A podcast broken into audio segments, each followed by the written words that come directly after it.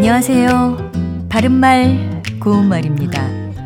아무 잘못도 안 했는데 꾸중을 듣거나 벌을 받으면 너무 억울하죠. 이런 표현으로 애매하다라는 말이 있는데요.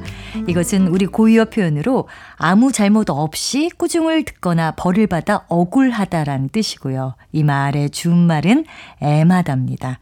아무 죄도 없는 사람이 애막에 누명을 썼다. 이렇게 말할 수 있습니다. 또 이와 관련된 관형사 애머는 일의 결과가 다른 데로 돌아가서 억울하게 느껴지는 을 뜻하는데요. 애먼 사람에게 누명을 씌웠어. 이렇게 표현합니다. 이 애먼을 엄한으로 잘못 알고 사용하는 경우도 많은데요. 억울함을 얘기할 때는 엄한 사람이 아니라 애먼 사람이 맞는 표현입니다.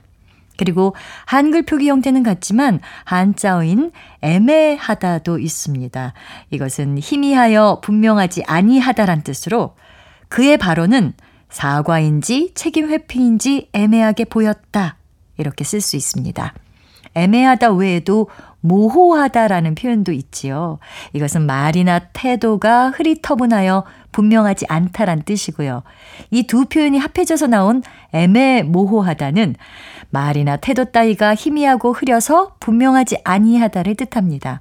간혹 이 같은 뜻으로 아리까리하다란 말도 쓰는데요. 이것은 표준어로 인정된 표현이 아니라는 것도 함께 알아두시면 좋겠습니다. 바른말 고운말 아나운서 변희영이었습니다.